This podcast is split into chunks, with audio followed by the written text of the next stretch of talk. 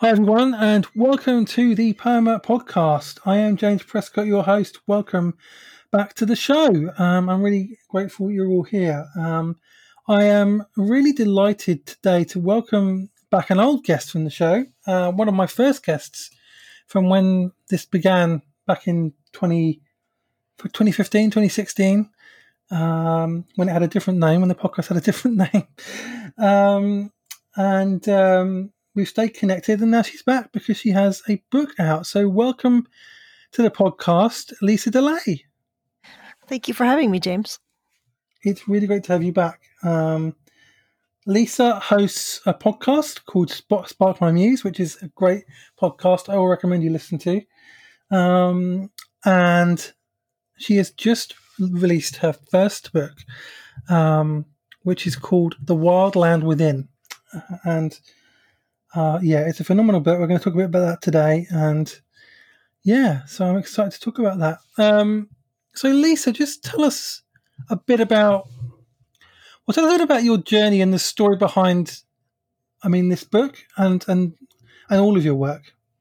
Hmm. I'll try to be concise. um, so, I have been thinking about doing this book or something like it probably for more than 10 years. I went to um, graduate school, seminary, and studied spiritual formation. And that's really been the the thing on my heart. I've worked with prison inmates, I've worked in mentoring situations, taught classes, but my heart is always focused towards spiritual formation asking questions about how do we transform, how do we heal. And of course, those all began really as personal questions because of different you know struggles that I went through in my own life, and coming from a, um, a very strong Christian background where I was the a pastor's kid, and mm-hmm. then kind of having to deconstruct that along the way. I've been wanting to uh, enter into that discipline in terms of contributing some kind of book or something, and then uh, this has just come out this year in 2021 with Broadleaf Books. It's The Wild Land Within Cultivating Wholeness Through Spiritual Practice. And it's more than just learning spiritual practices because we do talk a lot about um, core wounds and the uh, afflicting thoughts, as Evagrius Ponticus, the spiritual father, um, would speak about temptations as afflicting thoughts, repetitive thoughts.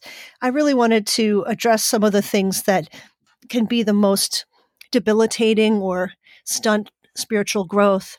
And I wanted people to understand that when they delve into spiritual practices, it's not really um, as therapeutic in a relaxing sense as people might think. Spiritual practices help uh, kind of garden the the soil of our hearts and kind of harrow it for the planting of God's seeds, if you will. And so sometimes people do a spiritual practice, like a certain kind of prayer practice, hoping, I hope this helps me relax and find peace and connection with God, only to find that they find themselves feeling angry or bitter, old wounds come up and troubles come up, and then they feel like they've mm-hmm. done something wrong. And really, that's the practice doing its deep work. Yeah, absolutely right. Um, that's been my experience too. When I've done, so I've done a lot of spiritual practices mm. um, mm. myself. Um, I'm part of a contemplative community um, and have been for a few years. And yeah, those, those practices do take you into yourself, and you do start mm-hmm. to feel mm. things and experience things that you've been hiding from, or burying, or, or just not mm-hmm. acknowledged. Um, part of the spiritual journey or the personal journey of transformation is is often that things get worse before they get better. Mm, exactly. Yeah. What practices in particular did you use that kind of dealt with that the most? I think contemplation um, definitely is is one silent silent meditation, silent prayer. Mm-hmm. Um, those things have been really um, really powerful for me. Mm-hmm. Things which have involved a lot of silence. generally, right? Then the stuff comes up, right? That's what yeah, I felt like. Right. Yeah, and just sitting in my sitting in myself and and creating space for things to, to rise up. Um, mm-hmm. I find that when when when it's silent, I find it a lot easier to to just mm. just reflect and just in a peaceful way. Things come up, but because I'm in a more centered place, I guess those things come up in a more gentle way than they than they would do. Mm. Um, the less noise there is, uh, the better, because there's plenty of noise inside. exactly. Yeah. Exactly. It's it's difficult. You can't get away from it because there it still always is. Yeah, exactly. Yeah, it's there. It's all there waiting for you um, when you go into yourself. Yeah, um, it's it's deep work. Mm-hmm. Yeah, and um, one of the things that I loved you talked about in the book, you spent a whole chapter on it. In fact, is is talking about grief and loss and mm-hmm. different types of, of grief and loss, and that's something that I talk about a lot on this podcast and on my platforms and things, um, mm-hmm. social media. Um, and I loved everything you said about it. That you know the different kinds of loss and grief that we experience, um, mm-hmm. uh, and why it's important to acknowledge it and allow ourselves to to feel it, um, and the power that it can have. And you shared quite a powerful story of your own. So tell us tell us a bit about that story, um, and and and kind of yours, how you responded to to to your experience of grief. Well, you're probably talking about um, my father, the the story about my father that's in the yeah, book. Is that right? Yeah. Okay. Um, right. So, really, my dad, who at this point in my life, I was a uh, in my second year at university, and my dad, who was 44 years old, had what some people call a stroke, but he was just kind of sucked out of my life really quickly, and um, it was completely devastating. And the thing is, is that he, if he had died at that moment um, when I was 20, I might have been able to um, have a normal grieving process. But what happened was he remained alive for another 11 years. All of my 20s was a series of grief on a loop. And so mm there was a lot I was dealing with deconstructing and trying to understand what's the purpose of prayer and what is God's will. And there were so many things that came up that uh, disrupted how I think about God or how I um, question my own spiritual grounding and, and that sort of thing. And I would have to over and over again sort of relive the loss when I would visit my dad or or something like that. It would kind of hit me in the face all over again. Um, and so that was a very long, very long decade of trying to process some of the, you know, most unpleasant things you can have, which is losing someone you love, but not really losing them, but losing them in every way that really mattered. That's right. Yeah, the, the grief kind of of a different kind that you know the father that you'd had had essentially gone, and mm-hmm. yeah, that he was although he was still alive, um, there was a grief of losing who he had been, um, and the, I guess the constant reminder that you know that of that every time you saw him, and that's mm-hmm. that's difficult. Yeah, I, I understand that a little bit because my mother had an asthma attack when I was eight years old, which fundamentally changed who mm. she was because um, she lost her short term memory entirely and wow. um, had to um, had to do a lot of work to get any of it back. Mm-hmm. Her long term memory was was perfectly okay, and everything else was perfectly okay, but she could no longer work, and you know it just changed everything. It was like a pivot point in my life and my family's life. Mm-hmm. Um, and it's the same. It was, there was there was a grieving of which I only discovered in the last kind of five years as I started doing the work. Um, there was a grieving of losing that person um, mm-hmm. and losing the possibilities of, of, what that could what that could have been. Um, and it's a it's a different kind of grief, a different kind of loss, but it's still very much a grieving experience, and it just alludes to what you to what you what you talk about um, in that chapter.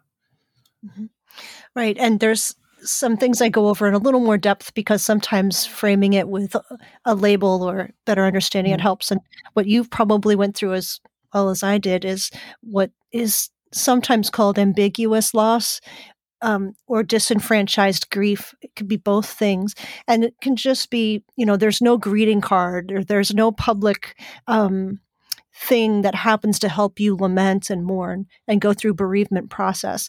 And we all have different points of ambiguous grief and, and disenfranchised, sorry, ambiguous loss and disenfranchised grief in our lives. But it helps to know that it can persist instead of, um, sometimes we're forced into thinking that well, you know, eventually you're going to get over it. You know, you're going to, um, but there's pieces of grief that stay with you lifelong, I think. Yeah, you're right. I think uh, you always carry a, big, a bit of grief with you. It's mm-hmm. grief to me is more circular than, than linear. It's um, mm-hmm. and it evolves um, over time. It, it, can change. For me, it's kind of evolved into connection. Um, mm-hmm. But it's still grief, and it's still you still get all the the signs of grief um, that come up from time to time, um, anniversaries and other things like that. Right. Um, mm-hmm. Those things are all are all really important.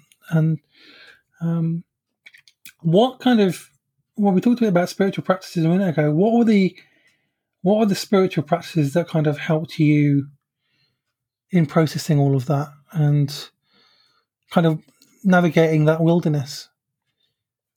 Well, I really didn't come into learning uh, spiritual practices that were that refreshing to me until after my father passed away completely and my, i was in my 30s at that point. and i'd say what was really interesting about finding the writings of some of the contemplatives like Henry nouwen and thomas keating and thomas merton and cynthia bourgeault some of those writings really helped sort of settle me down because I had really been praying um, most of the time in my life very uh, actively, but not really doing any listening and not doing any um, real silence because I didn't really view God in those terms. And in a kind of somebody maybe it was in my late 20s said you know you can pray to God but you can also listen you know, during your prayer too, and just kind of settling down into a deeper stillness or centered downness,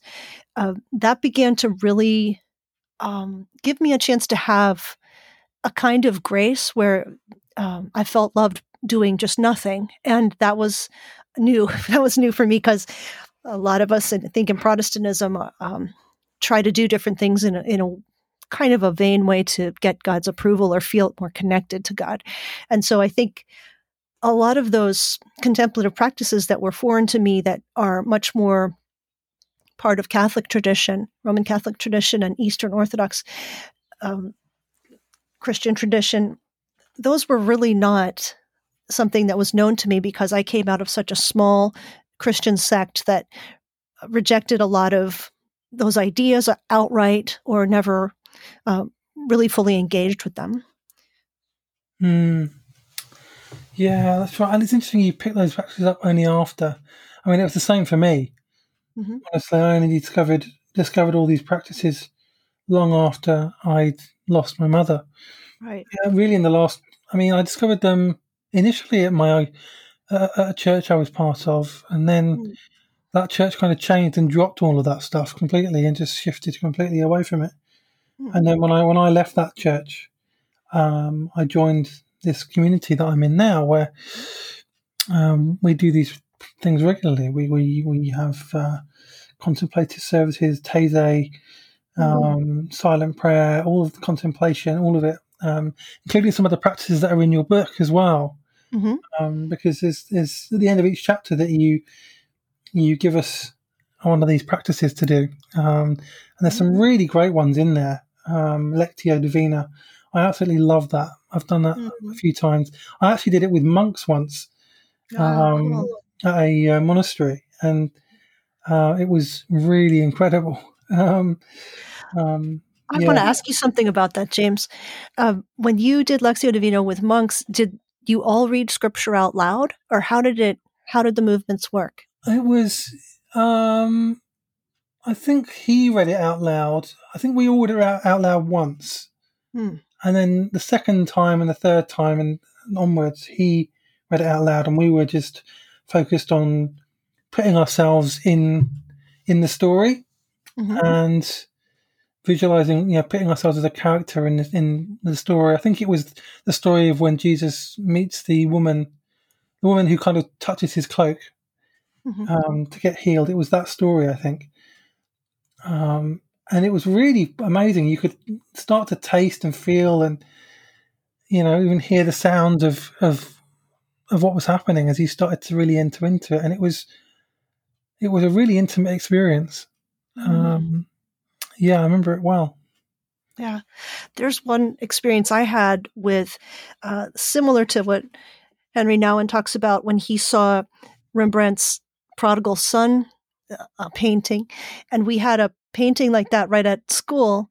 And we did a Visio Divina, so like a sacred um, art, you know, looking at art in a sacred way, looking at the prodigal son story and reading it first, and then just kind of gazing on the painting for a long time and uh, maybe imagining ourselves as one of those uh, people in the painting. And what it did, I think, for everybody is slowed everybody way, way, way down so we could be reflective and thankful and, and really kind of commune in a different way. Yeah, it's a really powerful practice when you do it properly. Um, and it actually kind of woke me up.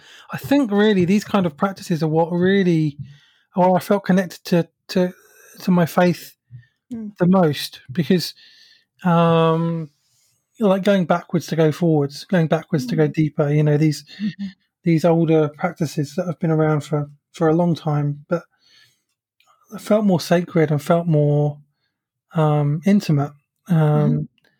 than kind of what I'd been used to, which had been kind of evangelical Christianity and you know hand raising and clapping and all of that, and it, it felt so much more intimate than that.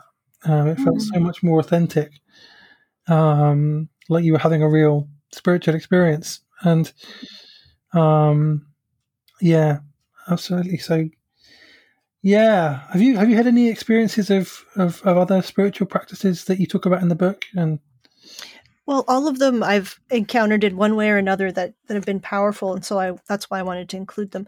Like we were talking about, Lectio Divina involves reading a, a short piece of scripture and um, praying with it and meditating on it. And there's something about starting out with that concrete, um, concrete maybe a verse I'm already even familiar with, and then letting it change eventually into the fourth movement, which is just a restful waiting or um, sort of an expectant waiting. And that has really been uh, what feels like food for the soul. Um, some of the other ones in here, like the welcoming prayer, is much more challenging. I find that my desire to want to control you know have agency control things even if what i'm assuming is control is just thinking about something and worrying it over and over worrying about it.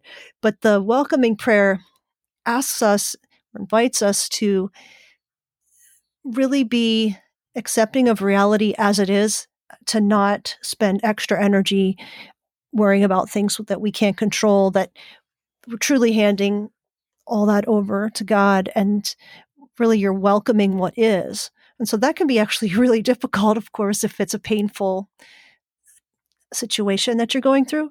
Um, you're not going to mm-hmm. think, oh, I'm, I'm, welcoming this, you know, but really we're just welcoming um, reality and we're giving up our desire to control it or to change it and allowing God to um, be what we have the most faith in instead of faith in our own um, reasoning and puzzling things out when certain situations can be beyond our control.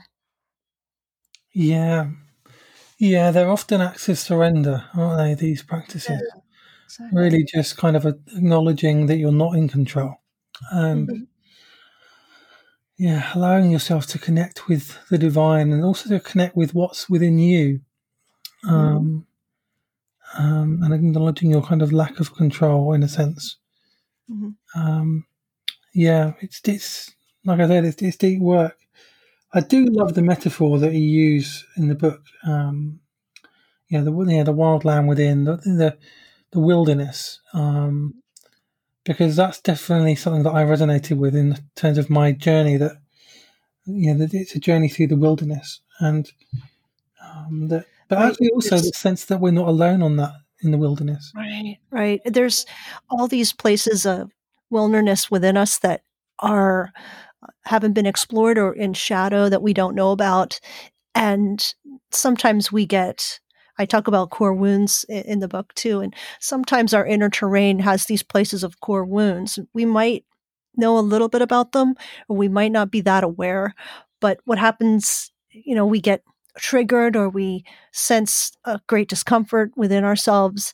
And the book kind of opens up that territory for, for further exploration. And a lot of times if we're we're working on something there's a lot of fear involved because we're not sure what we're going to find or not sure if we can handle it and really i try to have um, I try to recommend throughout the book but it's worth mentioning here too that if you're reading this book I advise that people read it in groups or better yet with a trained spiritual director or therapist in case that they come across something that is just too painful. Um, they're not alone. They're literally not alone. The book serves as a kind of companion, but it can only go so far. And we do need each other. Like that's really what separates the self help industry from the spiritual formation and growth um, work that that we do. It's not helping ourselves. It's really relying on God, but also God through others and community to walk alongside us. Yeah, that's, that's something I loved about the book. It, it, didn't didn't claim to be kind of all the answers. Didn't claim to be something that you just have on its own. There was a real element of community and um, acknowledging that we need each other. Um, mm-hmm.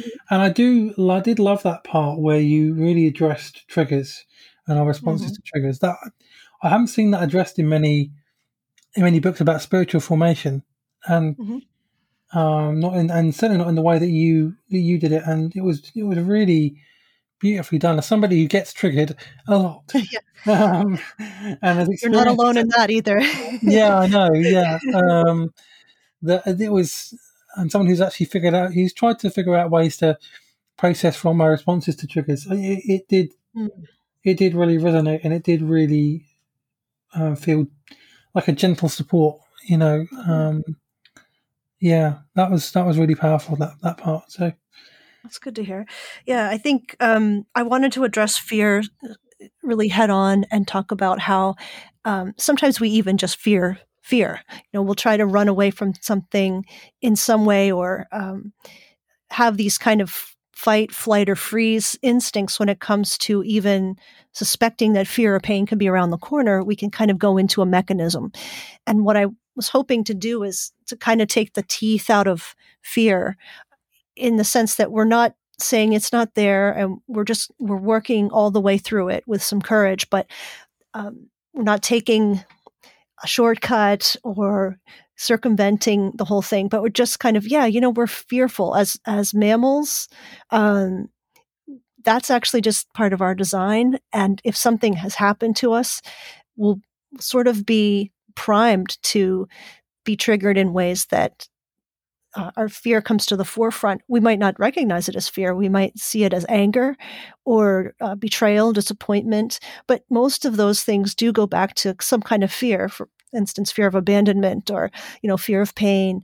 And there's a lot of things that, for just about all of us, I think, um, as we befriend our fear, as we listen to it, and ask it what it wants to tell us.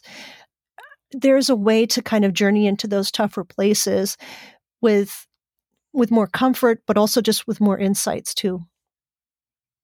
Yes, yes, that's right. Yeah, and yeah, and I mean that's that's the thing about I think about this book. It, it covers so many perspectives. Um, there's a big element of history in the book as well, and because part of the deconstruction transformation journey is kind of decolonizing and kind of unlearning um, things that patterns and ways of thinking that people brought out with Western Christianity, and you go you go into a lot of detail about the history of Western Christianity, and um, and one of the things that stood out for me about that part was the, the links to the Roman Empire and how how mm-hmm yeah, the similarities. um, uh, right, some of the right. language that we use is still very reminiscent of that, and um, that really did ring true. Mm-hmm. Yeah, well, it's interesting because I, I wanted to talk about the land within, but then I had to kind of describe the influences, which is kind of if you're if you're using the analogy, there's different uh, terrain within this inner world, and it has largely been from the influences in our life, most of which we can't control. Like I, you know, you or I can't control where we were born or what um, different religions have affected our life until we have the ability to choose. Of course like if i was born in a muslim country i would probably be muslim. And you know you you don't get control over that. So some of these influences are already set at birth and some of them some of the qualities in our inner land get um, formed through trauma through experiences through education uh, associations all different sorts of things have their effect. But what i was really trying to do was kind of have a more bird's eye view and zoom out so that we could see that whatever we think of as Christianity or even just spirituality uh, is handed down to us from some other place, some foreign, distant place, but is a particular kind of thing. And in the scope of Christianity in the world and Christianity in 2,000 years of history, uh, there's a lot of different voices there. And so occasionally we think, uh, that Christianity is sort of made up of the voices that we hear the most often and the loudest. Oh, one other thing too, with um, talking about empire, Roman Empire, and theology, is this idea that when Jesus came and he had his ideas about God and spiritual matters, he was an, an oppressed person, a poor person oppressed by an occupying government. And what Jesus was doing wasn't um, leveraging religion for power, it was really sort of the opposite. And what has happened over the years, especially when the Romans um, took Christianity on as their state religion, is that it became a tool used for power and used to conquer people uh, used to convert people and and sustain power. And so when we realize that we are inheritors of this sort of empire mentality, which has tainted and obscured the kind of religion, the kind of theology Jesus was talking about, it can help us start to pare away some of what isn't truly of God, I think, which is anything that has to do with sustaining power and power over people. That's right. Yeah. And yeah. And yeah, you're right. And, and we see so much of that kind of empire mentality in, in especially in America, the, the kind of evangelical, um, evangelical right and, um, yeah, we, it, and you know, evangelical Christianity, yeah. it seems and the missionary to be impulse in all the language of empire, doesn't it? Yeah. yeah. Mm-hmm. Right. Yeah, and I, I wanted to show so in the book I really try to make it clear and take special pains to bring out the the stories, the theologies and spiritualities of people who are on the margins and tend to have been marginalized or oppressed by dominant culture and essentially empire theology. So in bringing out their stories, their spiritual journeys and their theologies, we can better understand the image of God in all different kinds of people, not just the people who look like us and have power like us. So their stories really, in my opinion, are the gospel. The gospel comes from the margins. It doesn't come from seats of power. That's not what actually God is up to. That's what men are up to. and and uh, you know, gaining power and keeping power. But God is up to liberating the captives and, and setting the prisoners free and helping the poor and the sick and the people with the least amount and the least amount of power, but also the least amount of resources. That's right. You're absolutely right. You know, God is always in the liberation business, um, and He's always on the side of the the oppressed and the outsider. He's never on the side of empire and power and and violence. You know, um, yeah, absolutely. And it's really important that we all hear those stories, especially especially white people um, who you know have that who have like me who have white privilege and um, have been the beneficiaries of the system as it is, um, and have the most to unlearn. And so for me, reading those stories was really, really mm. helpful. It was really good to unlearn a lot of things and to also learn a lot about a lot more about history and um, you know the you know the, the actions of the Protestants to kind of take away people's rights to their land and all of that kind of thing. That was you know it's I recommend this to anybody any, who is trying to do the work of, of that kind of work because um, we all need to be educated on that and it's important to any journey of transformation. Mm-hmm. Right. I, I think sometimes those voices or those stories are seen as other people's stories or they're seen as on the periphery, not particularly theology proper or systematic theology um, in in the fullest sense, and instead they should, in my opinion, be uh, suffused throughout all of what we're teaching. When we teach about theology, we're teaching not just about one or two sorts of people, but we're understanding the image of God in brown faces, black faces, you know, all different types of people socioeconomically. And I think sometimes the the rules in a sense or the rules for systematic theology have been set by people with with money with status with power with education with male privilege and so uh, they're not necessarily even able to hear some of those other voices uh, unless enough people sort of change the yeah. situation, change the mood, change the algorithm, or change something so that those voices that are perceived as outside can be considered part of the whole orchestra.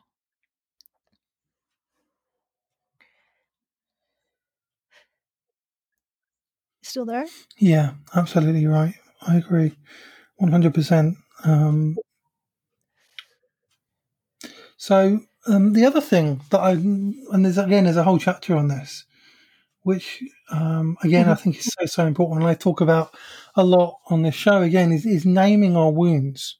I think actually one of the chapters is called naming mm-hmm. our wounds, and because I always I've said this so many times that and unless we actually go into our our pain and we actually name it and we actually feel it and experience it, um, it will have power over us. And, mm. um, and, I always use that story of Jesus when he names um, the demon and the possessed man, because in that culture, mm. um, from what I've led to believe, when you name something, you take power over it. And mm. I think that's a really, really important metaphor. And, and it, again, it's another another thing that's really really important that we all do is is is name our wounds. Mm-hmm. Right, right. I go into the three different core wounds in the book, and for a lot of us, uh, you know, we didn't have control when we were, you know, two years old and under. But some of those wounds that involve safety and security actually begin before we have kind of chronological memory really installed in our minds. We we are mm-hmm. non-lingual and not remembering things in a language based way. So if, if anything happened that was fearful, which of course I, I guess for babies lots of things would be fearful, um, that you can feel unsafe or um, insecure in something about your environment, that can create a deep wound that's not very easily um, healed through just talking because it's really at this base um, bodily level. And I got a lot of insights from reading The Body Keeps the Score by Dr. Bessel van der Kolk. And Great it book. really showed me that to heal, we have to involve the body, and the pain that's held in the body isn't really helped um, through talk therapy or something, which talk therapy can be very, very helpful. Um, but there are things that are just sort of offline. They're more um, primal and more primal parts of the brain. And so safety and security really addresses those particular wounds. And then the next one, which I think we all suffer from because we all have had um, middle school and teenage years and felt awkward and and still do, uh, is the esteem and affection core wound, which can go really deep and be very pervasive for a lot of us in terms of wanting to feel accepted or um, wanting to uh, impress people with who we are and hoping that they love us for who we are.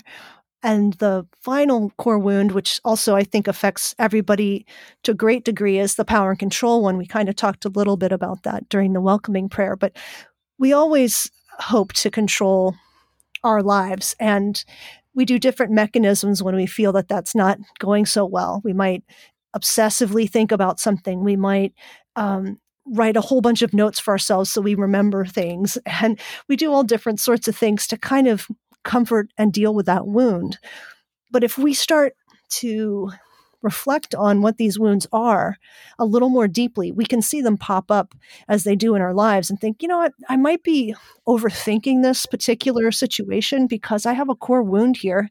And maybe I need to go and address that core wound instead of, I'm probably not ex- upset about what's happening right here. It probably reminds me of something else that's deeper, that's that's part of a wound that I'm still dealing with.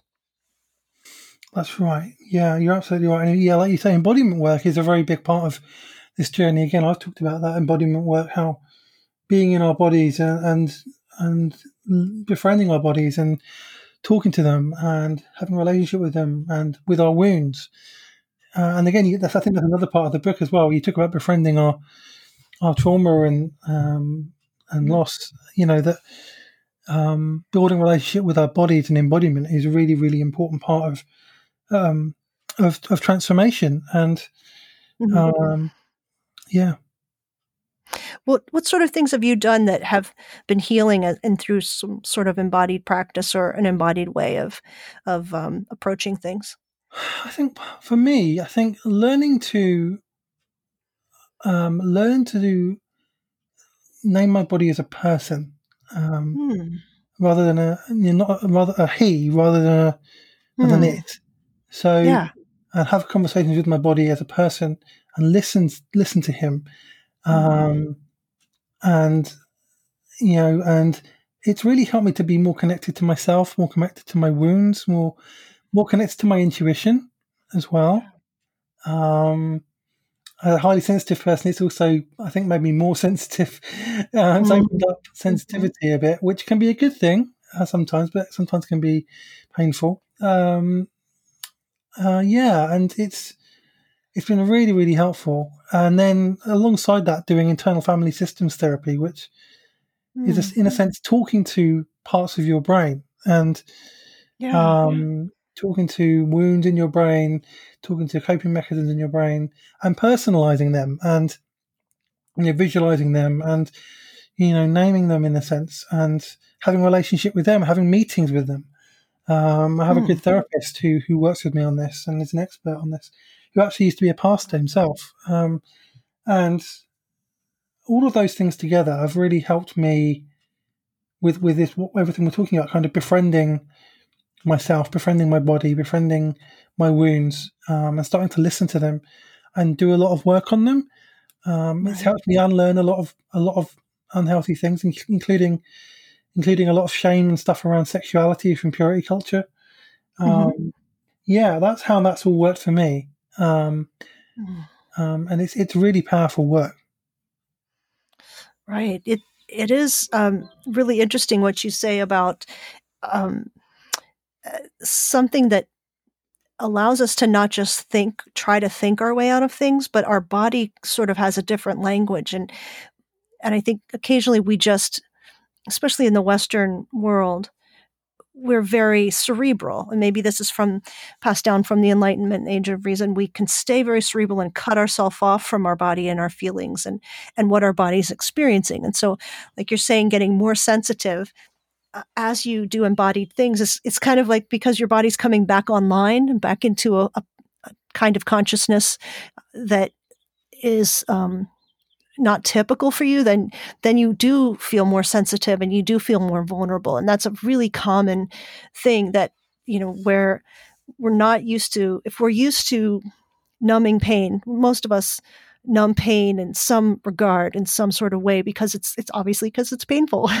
Um, and we can feel very overwhelmed with it right? So we find these little mechanisms to shut off our bodily pain that's associated with trauma too, and we, um, you know, our, we try to let our brain handle it, and and we turn out um, sort of extra wounded because we're we're doing different mechanisms to to stay pain free when that's not really how healing works. The healing works by journeying all the way through the pain, and and you're probably experiencing that as you uh, work with your therapist. Is that um, there's parts of yourself you didn't know, and then when you meet them, you you kind of find out why they're there. But also, you're befriending all the different parts too. Yeah, exactly. Yeah, and it, yeah, I recommend it to everybody that I know because it's such a powerful thing. It, the process is almost in a way um, rewiring your brain, mm-hmm. um, and you can even I've even had times where I've felt the energy in my brain, um, in the part of my brain that I'm working on. Um, I felt like a warmth um, in my head, mm. in that part of the brain I'm working on, and felt the kind of movement of energy in my brain. It's really incredible when it happens. It's almost like a meditation. Um, in one sense, and you're guided through it. I have a really good therapist who guides me through it mm-hmm. really mm-hmm. gently and patiently. Mm-hmm. Um, and it, it yeah, I, I'd recommend it to everybody because, yeah, it's it's literally getting to know yourself and, and building a relationship with yourself, and um, mm. it gives you it gives you practices that you can use outside of therapy sessions. Because I've used I've used this kind of model outside of therapy sessions, mm. um, and I've got to know myself. So it's yeah, it's a, it's a really powerful practice. Can you explain what you mean by a practice? Like, can you walk us through one in sort of a generic yeah, way? I am curious. Yeah, absolutely. I mean, I think it's just like like last night, uh, for example. I I sat down in my bed before I went to sleep, and I kind of closed my eyes and just because I know some of these managers now, I can actually just have meetings with them and mm-hmm. listen to them and talk to them and um, just build relationship and you know because you, you, you can change the roles of different managers from ones that mm.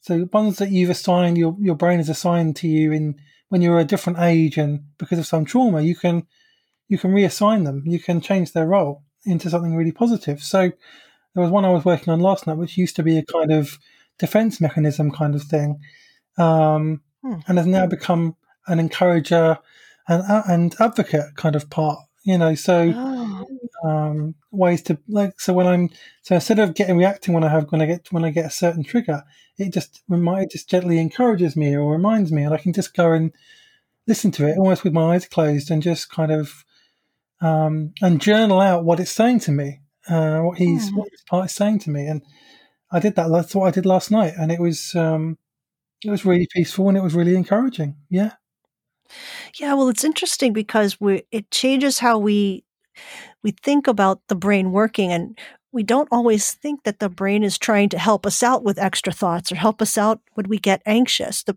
but the brain is trying to solve a problem for us.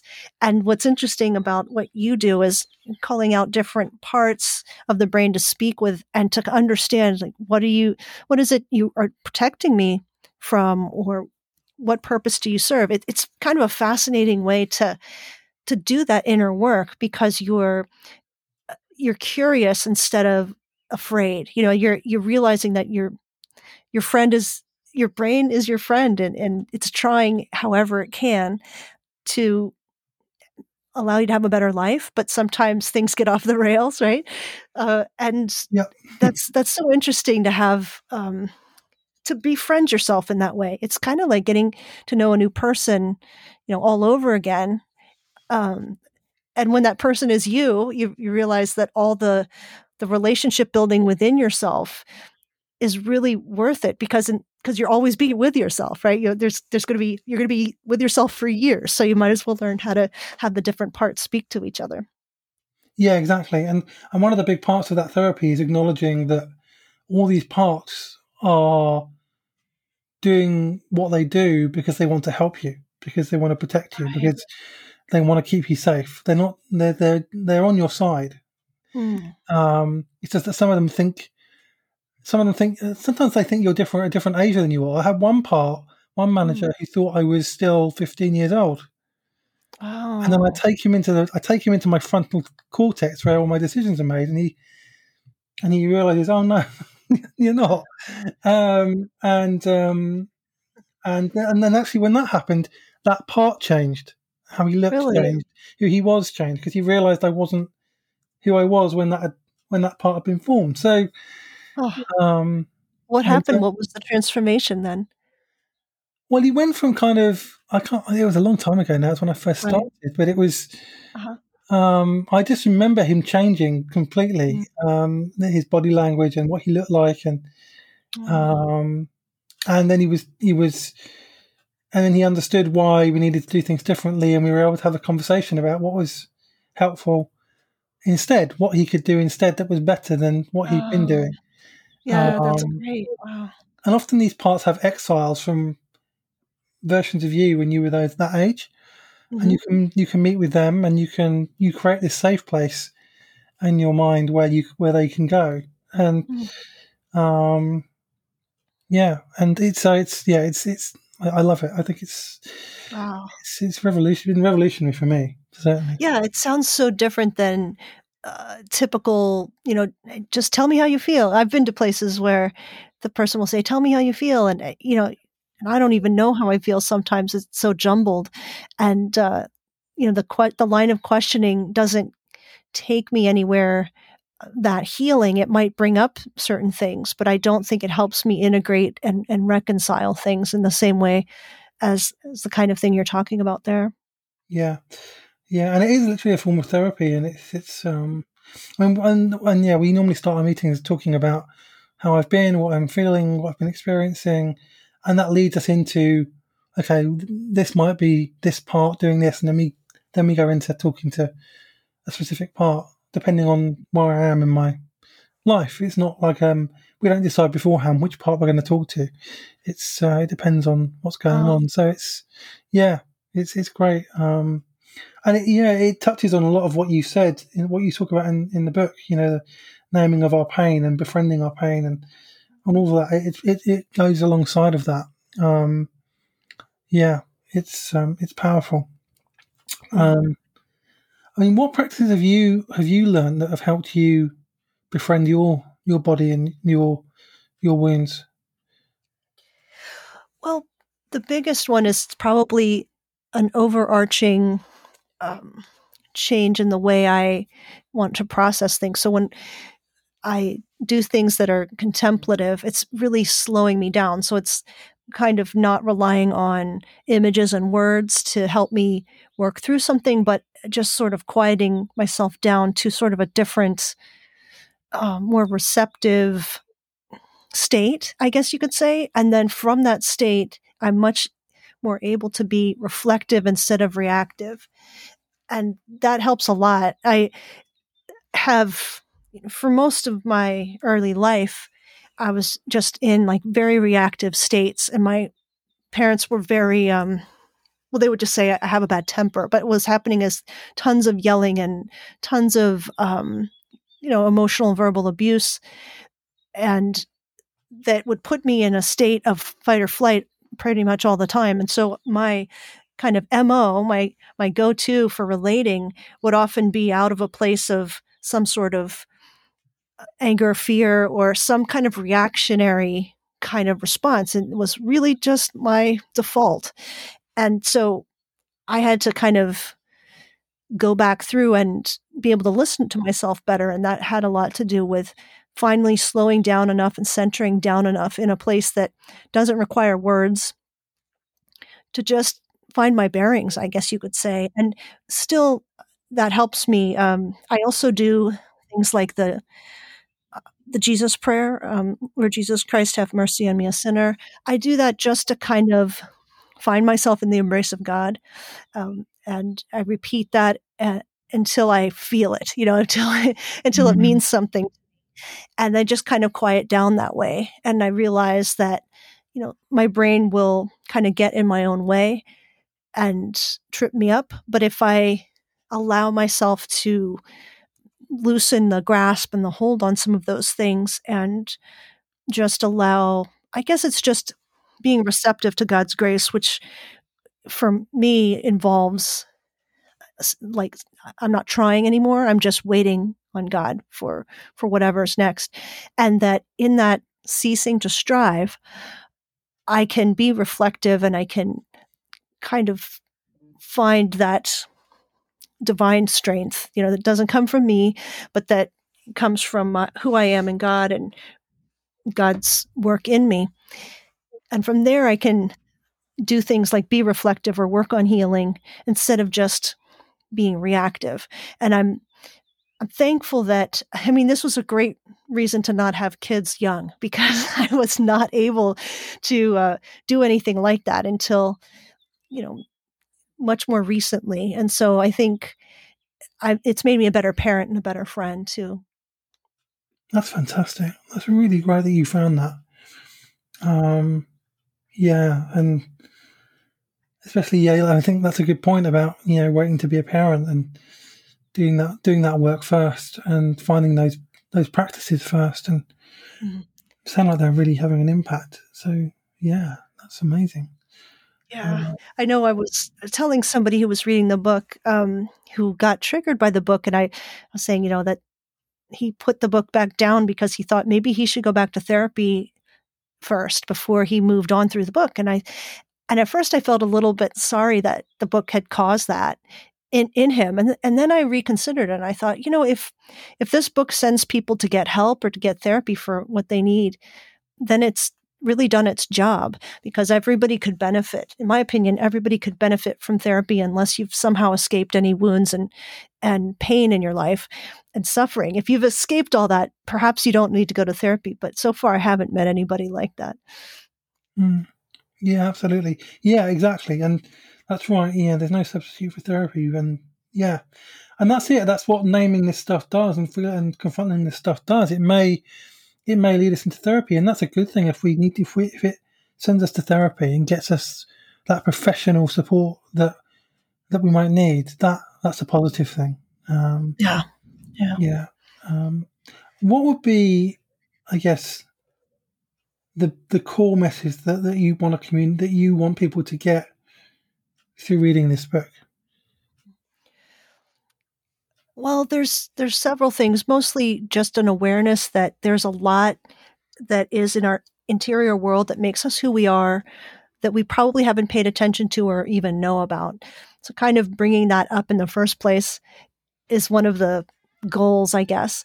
Um, traveling with other people on our spiritual journeys is another one, but also decentering um, whiteness or empire theology, decentering that so that we can get a better view of the Imago Dei in all of us. And I really hope that people go back and get into the book, not just read it once and put it away, but it really invites and asks a lot of you. It has you um, ask yourself questions through the whole thing, and it is meant to be transformative and it might take you through some painful things, but those are the things that God has um, decided you're ready for.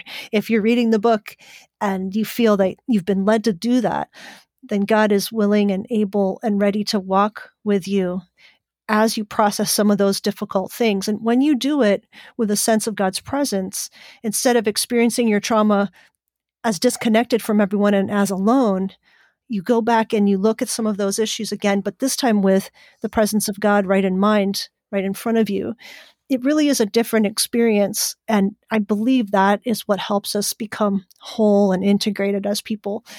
And it's not like we ever get there in our journey. We're always striving towards more wholeness and more healing. But hopefully, the kind of wholeness and healing practices and and um, directions that we take in our life help God's love to overflow from us to be able to help others. Yeah, and I, I highly recommend it to everybody. It, it was, yeah, it was transformative for me uh, and inspiring for me, and I'll definitely be reading it again and using some of the practices in it. So, um, it's available now. Uh, the Wild Land Within: Cultivating Wholeness Through Spiritual Practice by Lisa DeLay or Lisa Colon DeLay um, is on the cover. So. Mm-hmm. I highly recommend that to everybody. Um, where can people connect with you online, Lisa? Well, the best place is probably my website, which is sparkmymuse.com or lisadelay.com. They both go to the same place. I do a weekly podcast that comes out on Wednesdays, and Uh, I also have Patreon for people who want to support and get a little more extras behind the scenes, and that's at patreon.com forward slash spark my muse. I'm also on Twitter, probably the, more than the other social media outlets. So I, I, always really appreciate when people reach out or if anybody has questions. And I have on June 2nd at 7:30 p.m. on Eastern Time, there will be a book discussion about the book. So even if someone hasn't read the book yet, um, I invite them to come out and hear about some of the discussions and the readings, and it should be a really neat kind of community connection time. Fantastic, fantastic. So uh, check all those things out, um, and again, listen to the podcast. Um, Spark My Muse, it's great. So many great guests on there, um, and uh, um, it's one of my pop- favorite podcasts. So check it out. Um, thank you, Lisa, for, for being a guest. It's um, it's always an honor to have you here. Yeah, it's been great to talk with you, and thank you so much for reading the book and having an interest in it. Oh, you're welcome. It's um, it's a great book, and yeah, recommend it to everybody. So, um, thanks for listening, everybody.